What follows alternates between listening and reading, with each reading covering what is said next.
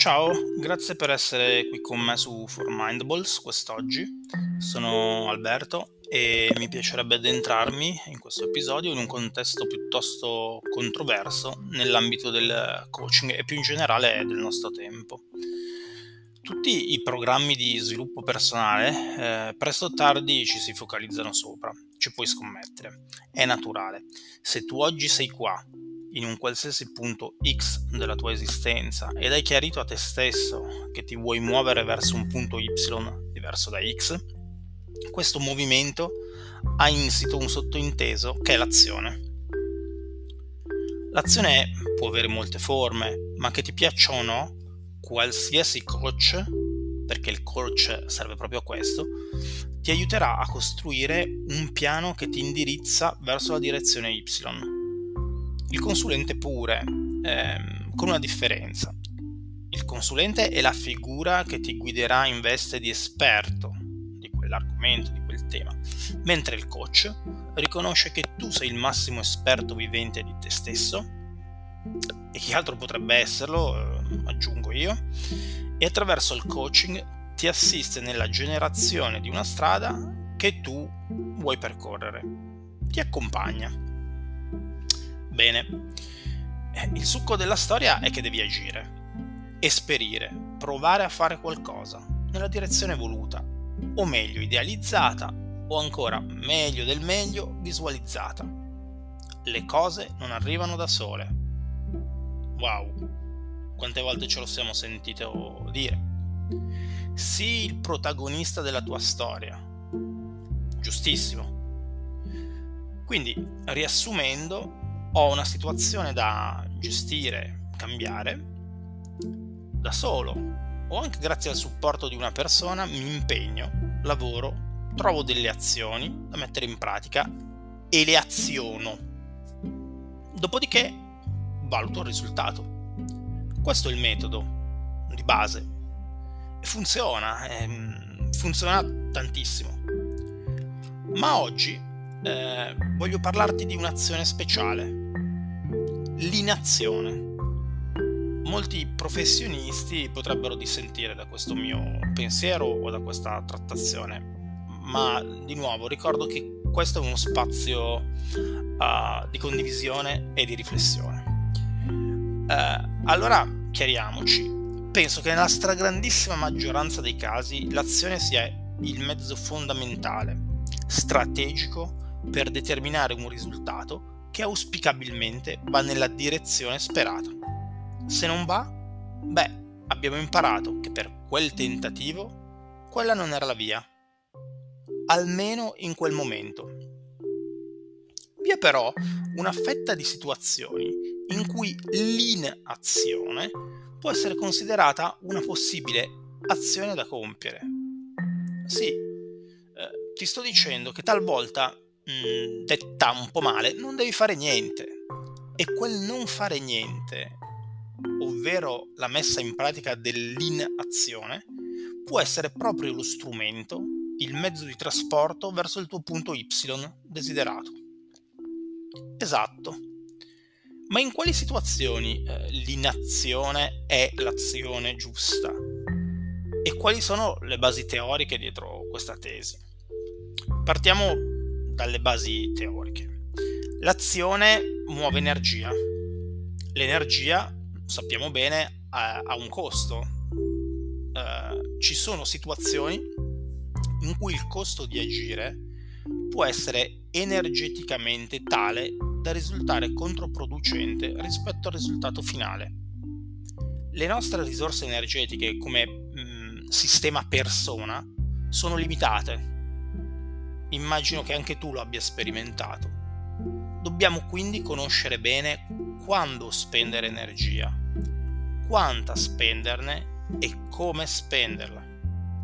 La consapevolezza delle mie energie fisiche e soprattutto mentali è un fattore determinante nel decidere se l'inazione può essere una possibilità di azione non siamo quasi mai gli unici contributori al risultato finale. Attori principali? Talvolta, spesso sì. One man showmaker? No. E l'insieme dei fenomeni, cause ed effetti, può essere un prezioso alleato e portarci per inazione verso il risultato. La valutazione dello scenario e un'analisi dell'ecosistema è funzionale alla scelta azione in azione. Più il nostro punto Y ha una implicazione emotiva e più dobbiamo essere sicuri che la nostra azione sia emotivamente scarica. Dobbiamo gestire la reattività. Poniamoci la domanda, ho messo uno spazio fisico e o temporale adeguato tra il mio desiderio di azione e l'azione stessa? Se la risposta è no, mm, l'inazione è un'ipotesi da prendere in considerazione. Rimango convinto che l'azione sia decisiva per muoverci verso i nostri obiettivi di sviluppo, crescita, cambiamento, ma sono altresì convinto che l'inazione talvolta sia la migliore azione possibile e che attraverso il giusto equilibrio di azione in azione si possono raggiungere obiettivi più qualificanti, talvolta in tempi minori e con minore dispendio energetico. Infatti, non si tratta unicamente di raggiungere i tuoi traguardi, ma di farlo nei tempi giusti per te e con le tue corrette energie, in equilibrio con il tuo ecosistema. Questa è l'azione.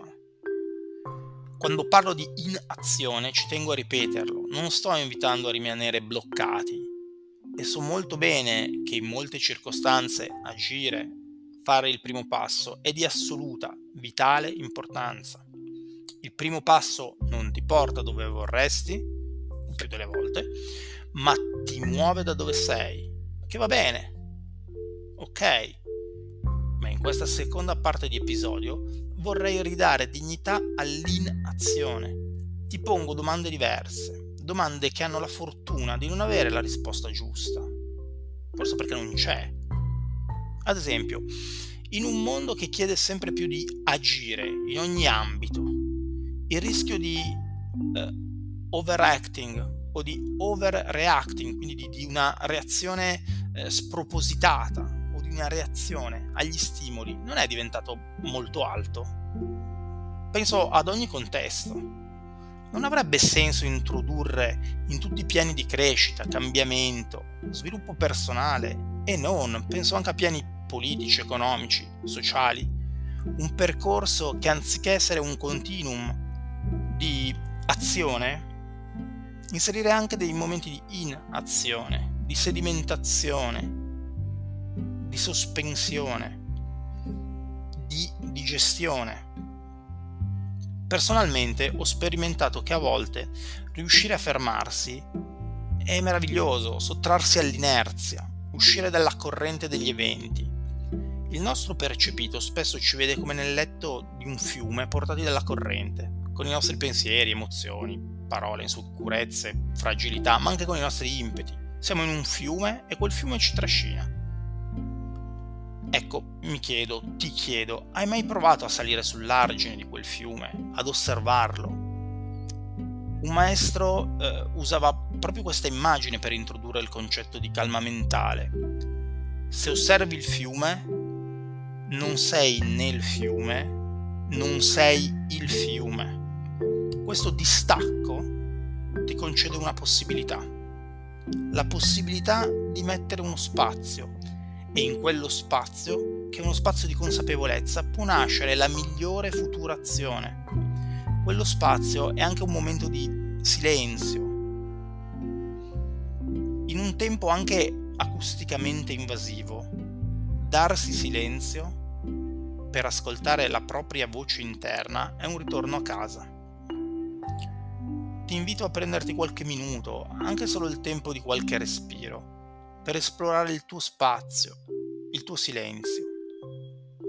Osserva come anche la meccanica del respiro stesso offre alcuni punti di sospensione, di pausa, inspirazione, pausa, espirazione, pausa come una musica.